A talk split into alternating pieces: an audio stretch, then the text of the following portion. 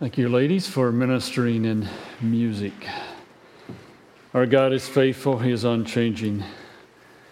We should desire to be sensitive and responsive to Him in light of who He is. Let's pray together. Father, we thank you that we can worship you because of your pursuit of us. We thank you that we can be doers of your word and not hearers only. And it's our desire to live in a deep sensitivity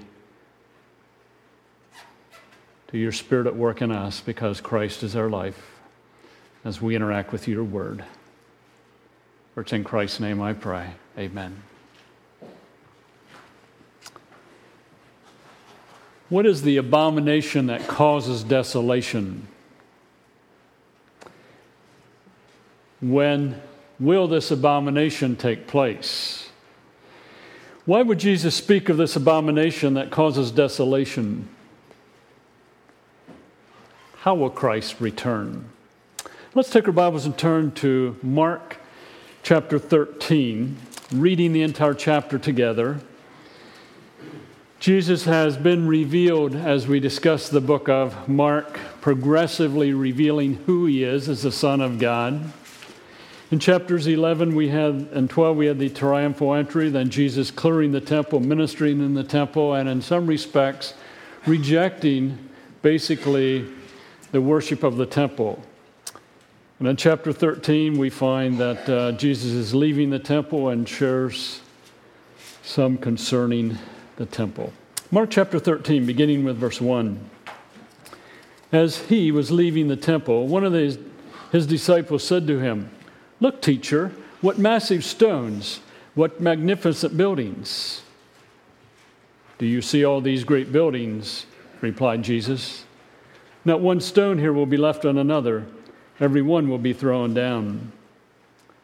As Jesus was sitting on the Mount of Olives opposite the temple, Peter, James, John, and Andrew asked him privately, Tell us, when will these things happen, and what will be the sign that they are about to be fulfilled? Jesus said to them, Watch out that no one deceives you.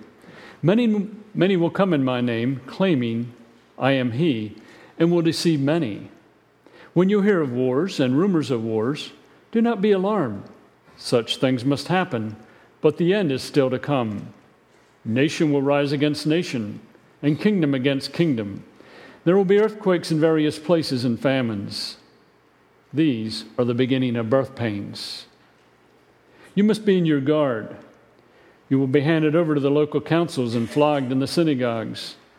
On account of me, you will stand before governors and kings as witnesses to them. And the gospel must first be preached to all nations. Whenever you are arrested and brought to trial, do not worry beforehand about what to say. Just say whatever is given you at the time, for it is not you speaking, but the Holy Spirit. Brother will betray brother to death, and a father his child. Children will rebel against their parents and have them put to death. All men will hate you because of me, but he who stands firm to the end will be saved. When you see the abomination that causes desolation, standing where it does not belong, let the reader understand. Then let those who are in Judah flee to the mountains. Let not one on the let no one on the roof of his house go down, or enter the house to take anything out. Let no one in the field go back to get his cloak. How dreadful it will be in those days for pregnant women and for nursing mothers. Pray that this not take place in winter, because those days, because those will be days of distress unequaled from the beginning when God created the world until now, and never to be equaled again. If the Lord had not cut short those days, no one would survive. But for the sake of the elect, whom he has chosen, he has shortened them. At that time, if anyone says to you, Look, here is the Christ, or Look, there he is, do not believe it. For false Christs and false prophets will appear and perform signs and miracles to deceive the very elect if that were possible. So be on your guard. I've told you everything ahead of time. But in those days following that distress, the sun will be darkened, and the moon will not give its light. The stars will fall from the sky, uh, and the heavenly bodies will be shaken. At that time, men will see the Son of Man coming in clouds with great power and glory. And he will send his angels and gather his elect from the four winds, from the ends of the earth to the ends of the heavens. Now, learn this parable from the fig tree. As soon as its twigs get tender and its leaves come out, you know that summer is near. Even so, when you see these things happening, you know that it is near, right at the door. I tell you the truth. This generation will certainly not pass away until all these things happen. Heaven and earth will pass away, but my words will never pass away. No one knows about the day or the hour, not even the angels in heaven, nor the Son, but only the Father. Be on your guard, be alert. You do not know when the time will come. It's like a man going away. He leaves his house and puts his servants in charge each with his assigned task, and tells the one at the door to keep watch. Therefore, keep watch because you do not know when the owner of the house will come back, whether in the evening or at midnight, or when the rooster crows or at dawn. If he comes suddenly, do not let him find you sleeping. What I say to you, I say to everyone watch. As we think about this passage of Scripture, I realize there's a lot of discussion and so on concerning this passage, when things take place, how they take place, and so on. We want to look at particularly verses 14 through 27. But as we do, keep in mind that there was a question raised in verse 4 as Jesus and the disciples are opposite the temple they say, mm, Tell us when these things will happen. What things are they talking about? Apparently, what he, Jesus said in verse 2 Do you see all these great buildings? Not one stone here will be left on another, every one will be thrown down. So, when will these things happen? When are these stones going to be taken down? And Jesus' answer is given in verses 5 through 13 when he says, apparently going to be an extended period of time where there's world events going to take place. There's going to be wars, rumors of wars. You know, people will come claiming they're the Christ. There will be famines in various places and so on. Nation will rise against nation. He says there will be persecution in verses 9 through 11, which we discussed last week. And he says there will be family breakdown, father against children, children against father, and so on. And at the end, he says, Don't worry about what you're going to say. You know, the Spirit will give you guidance. And he also says, and then verse 13, He who stands firm firm to the end will be saved. Then we want to look at another question. In verse 4, what will be the sign that they are about to be fulfilled? What will be the sign that the stones of the temple and so on being torn down? What's the sign that they're about to be fulfilled? And Jesus answers when you see the abomination that causes desolation where it does not belong. And that's discussed in verses 14 through 27. So, in light of verses 5 through 13, when will these things happen? And then what will the sign be? And I think that's answered in verses 14 through 27. Now, in verses 14 through 27, there's a flow of the passage. In verse 14, Jesus speaks about the abomination that causes desolation. In verses 15 through 19, I guess you would say he gives a warning Let no one on the roof of his house go down or enter his house to take anything. Don't let the one in the field go back to get his cloak, and so on.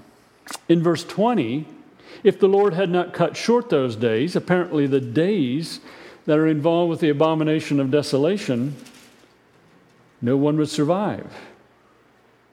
In verses 21 through 23, apparently at that time, related to the abomination of desolation, people will say, Look, here is the Christ, or Look, there he is.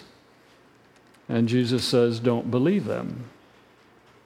In verses 24 and 25, he says, In those days, apparently the days related to the abomination of desolation, in the temple, the sun will be darkened, the moon will not give its light, the stars will fall from the sky, the heavenly bodies will be shaken. And then in 26 and 27, he says, At that time, men will see the Son of Man coming in the clouds with great glory. I want to give issue a word of warning as we discuss these verses. Beware of trying to put everything into a neat little package and say, I got it all figured out. Because if you do that, then you will differ with most people down through the ages. You know, we may say we think we got some of it figured out, but don't be too dogmatic in trying to figure everything out. I will give you where I think the passage is coming from and some reasons, but uh, I'm not going to be super dogmatic in that. I will live with some mystery and say I'm not positive about everything. But in relation to verse 14, Jesus says, When you see the abomination that causes desolation standing where it does not belong. When you think about the abomination of desolation, I think we need to reflect on Daniel chapter 9, and you can turn there if you want. We'll be re- reading that in a few minutes. But as we go to the book of Daniel, I think it's very important again to keep in mind the context in which Daniel was written. When Daniel and the events involved in Daniel are, uh, are when Judah was taken into captivity. They had sinned, they had not been obedient. They're taken into captivity for judgment. 70 years of captivity. They're under judgment when many of the events are taking place in Daniel or when Daniel receives the prophecy. Also, understand that when Daniel is written or when the events are given, that the temple in Jerusalem has been destroyed. Nebuchadnezzar came on three different occasions to take Judah and then we know that the temple was destroyed. We also know at this time that there were at least a few faithful people. We know that Daniel and his three friends, some of you remember singing, you know, Daniel, or uh, Shadrach, Meshach, and Abednego, you know, in the fiery furnace, no dare to be a Daniel, and so on. There were faithful people in Judah in spite of the judgment that was taking place. The items I think emphasized in the book of Daniel one of them would be the Lord's faithfulness to his covenant. Covenants, I should say. He made a covenant with Abraham. The Lord is being faithful to that. The Lord made a covenant with Moses, and it involved Israel and Judah, and he is being faithful to that. Why would the Lord even pursue them if he was not faithful to his covenant? Also emphasized in Daniel is the Lord's sovereignty over the universe, over nations and kingdoms. Babylon took Judah into captivity.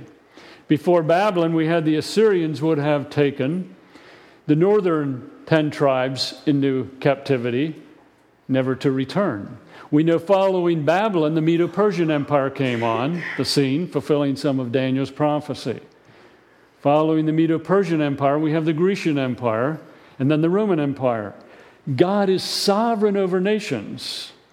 And I want to emphasize, too, that Nebuchadnezzar is very dominant in the first part of Daniel. And we know Nebuchadnezzar, at least early on, was not what we would call a believer in God, but yet Nebuchadnezzar is called the servant of God. So Nebuchadnezzar with the Babylonians came to take Judah because God is sovereign over nations. So he raised up a more evil nation, according to Habakkuk, to take Judah into captivity. God is sovereign. It's written all over Daniel. The purpose of Daniel, as you study the book of Daniel, is to encourage Judah in the midst of judgment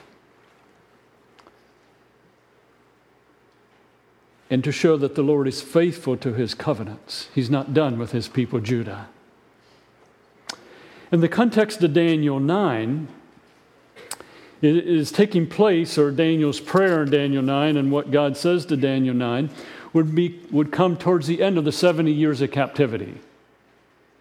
They've been in captivity for 70 years. Coming towards the end of that captivity, Daniel is reflecting upon what promise the Lord had made concerning judgment. So he prays to God. And we find that the Lord returns by sending Gabriel. Now, for the flow of the context, let's begin with verse 1. In the first year of Darius, son of Xerxes, a Mede by descent, who was made ruler, ruler over the Babylonian kingdom, in the first year of his reign, I, Daniel, understood from the scriptures, according to the word of the Lord given to Jeremiah the prophet, that the desolation of Jerusalem would last 70 years. So he's reading apparently what Jeremiah or heard what Jeremiah said, and he's thinking, ah, 70 years, we're getting to the end of 70 years. So I turned to the Lord God and pleaded with him in prayer and petition, in fasting, and in sackcloth and in ashes. Notice his prayer. I prayed to the Lord my God and confessed, O Lord, the great and awesome God, who keeps his covenant of love with all who love him and obey his commands. We have sinned and done wrong. Notice the plural. We have been wicked and have rebelled. We have turned away from your commands and laws. We have not listened to your servants, the prophets, who spoke in your name to our kings, our princes, and our fathers, and to all the people of the land. Lord, you are righteous, but this day we are covered with shame. The men of Judah, and the people of Jerusalem, and all Israel, both near and far, in all the countries where you have scattered us, because of our unfaithfulness to you. O Lord, we and our kings, our princes, and our fathers are covered with shame because we have sinned against you. The Lord our God is merciful and forgiving, even though we have rebelled against him. We have not obeyed the Lord our God or kept the laws he has given or gave us through his servants the prophets. All Israel has transgressed your law and turned away, refusing to obey very, very strong confession to God for all of Israel. Middle of verse 11, therefore, the curses and the sworn judgments written in the law of Moses, the servant of God, have been poured out on us because we have sinned against you. You fulfilled the word spoken against us and against our rulers by bringing upon us great disaster. Under the whole heaven, nothing has ever been done like that like what has been done to Jerusalem, just as it is written in the law of Moses. All this disaster has come upon us, yet we have not sought the favor of the Lord our God by turning from our sins and giving attention to your truth. The Lord did not hesitate to bring disaster upon us, for the Lord our God is righteous in everything he does, yet we have not obeyed him. Now, O Lord our God, who brought your people out of Egypt with a mighty hand, and who made for yourself a name that endures to this day. We have sinned, we have done wrong. O Lord, in keeping with all your righteous acts, turn away your anger and your wrath from Jerusalem, your city, your holy hill. Our sins and our, the iniquities of our fathers have made Jerusalem and your people an object of scorn to all those around us. Now, our Lord, hear our prayers and petitions of your servant. For your sake, O Lord, look in favor on your desolate sanctuary. Give ear, O God, and hear. Open your eyes and see the desolation of the city that bears your name. We do not make request of you because you are righteous, but because of your great mercy. O Lord, listen. O Lord, forgive. O Lord, hear and act. For your sake, O my God, do not delay, because your city and your people bear your name. light of the flow of Daniel 9, I don't think you can understand the end of chapter 9 until you understand the beginning of chapter 9. A promise has been made. Israel or Judah is in captivity because God is being faithful to his promise. Judah was unfaithful. Daniel confesses for all the Jews. He's concerned about the Lord's city, Jerusalem, which bears his name. He's concerned about the temple in Jerusalem. So he confesses. And then he talks to God. And notice what happens in verse 20. While I was speaking and praying, confessing my sin and the sins of my people Israel, and making my request to the Lord my God for his holy hill, while I was still in prayer, Gabriel, the man I'd seen in the earlier vision, came to me in swift flight about the time of the evening sacrifice. He instructed me and said to me, Daniel, I have now come to give you insight and understanding. As soon as you began to pray, an answer was given, which I've come to tell you, for you are highly esteemed. Therefore, consider the message and understand the vision. 70 sevens are decreed for your people and your holy city to finish transgression, to put an end to sin, to atone for wickedness, to bring in everlasting righteousness, to seal up vision and prophecy, and to anoint the most holy. Now, notice the beginning of verse 24 70 sevens are decreed for your people and for your holy city. Ties in with the Jewish people and the city of Jerusalem. Verse 25 Know and understand this from the issuing of the decree to restore and rebuild Jerusalem until the anointed one, the ruler, comes, there will be seven sevens and 62 sevens.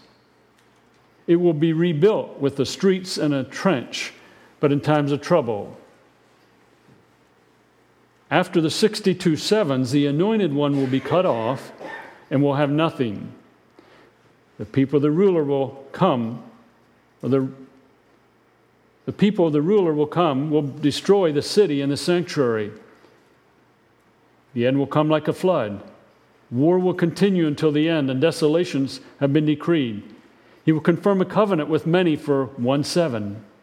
In the middle of the seven, he will put an end to the sacrifice and offering. And on a wing of the temple, he will set up an abomination that causes desolation until the end that is de- decreed is poured out on him. Now, as Daniel is given further prophecies, look at chapter 11 and verse 31.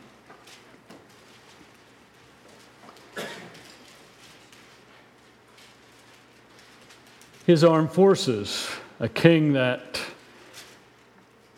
is in place. His armed forces will rise up to desecrate the temple fortress and will abolish the daily sacrifice. Then they will set up the abomination that causes desolation. With flattery, he will corrupt those who have violated the covenant, but the people who know their God will firmly resist him. Look at chapter 12 and verse 11. From that time, the daily sacrifice is abolished, and the abomination that causes desolation is set up. There will be 1,290 days. Blessed is the one who waits for and reaches the end of the 1,355 days. Daniel 9, Daniel 11, and Daniel 12 speak of the abomination that causes desolation. It obviously, in light of Daniel 9, involves the Jewish temple and Jewish sacrifice. And there are a number of possible interpretations. I'm not sure we'll get to them this morning. But in light of the sevens that are spoken of in Daniel 9, seven or 70 sevens. We're talking here about 70 weeks, each week representing seven years, each day representing a year.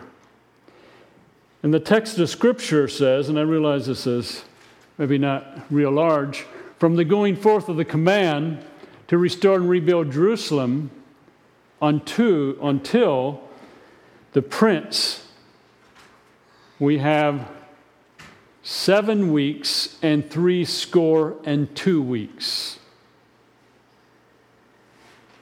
Notice, it will be rebuilt with streets in a trench, but in times of trouble. After the 62 sevens, the anointed one will be cut off and will have nothing. So we have Jerusalem being rebuilt, Nehemiah chapter 2. We have the prince 483 years later being cut off, and that's in relation to Christ. And that's tied in with the triumphal entry. The text of Scripture says then that there will be a confirming for one week of a covenant. But we notice that the prince is cut off, the Messiah is cut off. That would tie in with the cross. Then we know, according to history, Jerusalem was again deeply influenced by Titus in 70 AD. And in verse 27, he will confirm a covenant with many for one week.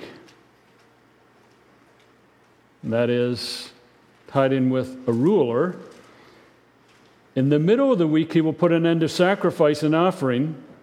And on a wing of the temple, he will set up an abomination that causes desolation.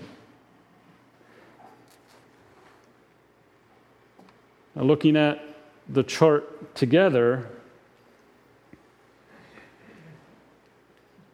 Christ, the prince, is cut off.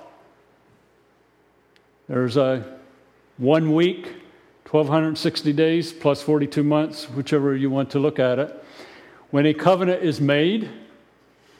But in the middle of this period, the text says, in the middle of the seven, he will put an end to the sacrifice and offering. And I understand that there have been debate for many years, you know, is this past or is it future? Historically, Antiochus Epiphanes in 168 BC would have erected a altar to a god on which sacrifices would have been made and sacrificed a sow in it desecrating the temple. But the, what is being spoken of here in Daniel 9, along with Mark chapter 13, Jesus makes it clear it's something future, but yet they could reflect back on what happened under Antiochus IV, knowing what he did in the temple. And then we know that as it relates to history. And Jeff, you want to give me the pronunciation here? Caligula. Caligula, almost right. In AD 37 to 41, would have attempted to erect a statue of himself in the Temple of Jerusalem. And some would say that is involved. But during this time, the Jews did not flee from Jerusalem. They did not flee to the mountains. And also, it never really happened where an image was set up in the temple because the general did not allow that to happen. Some people say it's tied in with Titus as it relates to the destruction of the temple in 70 AD.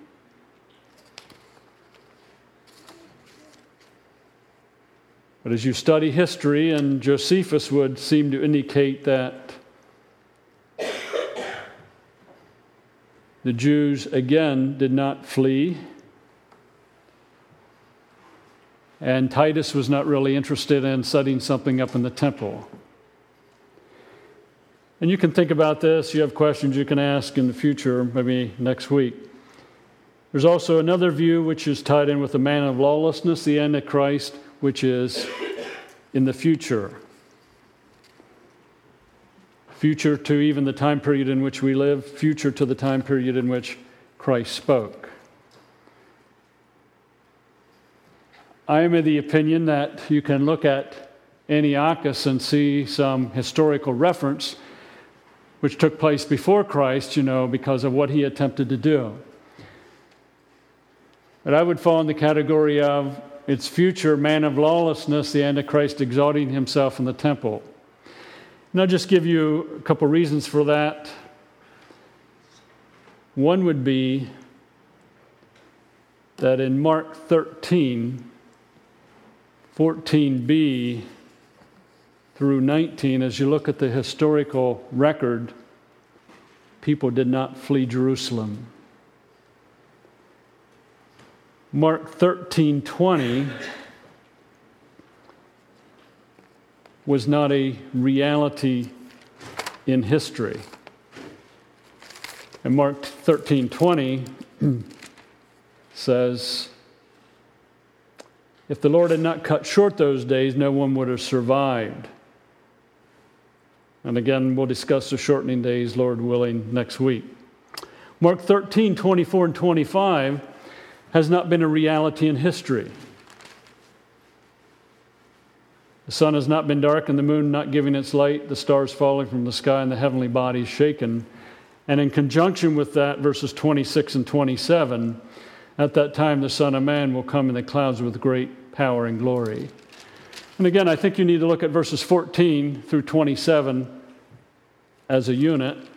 And it seems like the abomination of desolation is related in time to the Son of Man coming in the clouds with great power and great glory.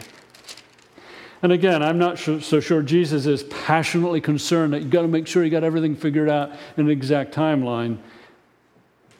The disciples pose some questions and he is answering. The greater emphasis of the passage seems to be alert, to watch. Oh, I got this all figured out. Beware. I mean, you need to be alert and live well in the present. And again, I'll comment more on some of this next week. We'll wrap it up. But I will give opportunity. Does anyone have any question or a brief question? We could spend another 15 minutes or 20 minutes on this, but we won't this morning. Any questions in light of what we have discussed to this point? I'm not saying I'm dogmatically right. I've read a fair amount, I've looked at things over the years, but I think the abomination of desolation is yet future. Let's pray together.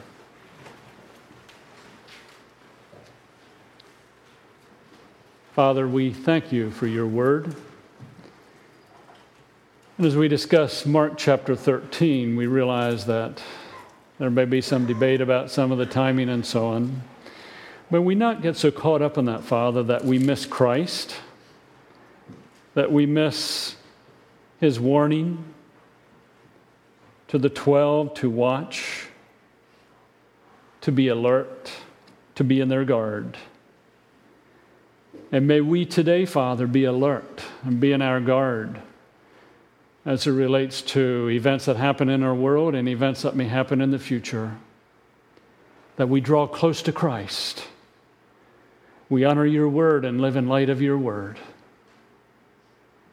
And even if we can't put all the pieces together as well as we may desire to,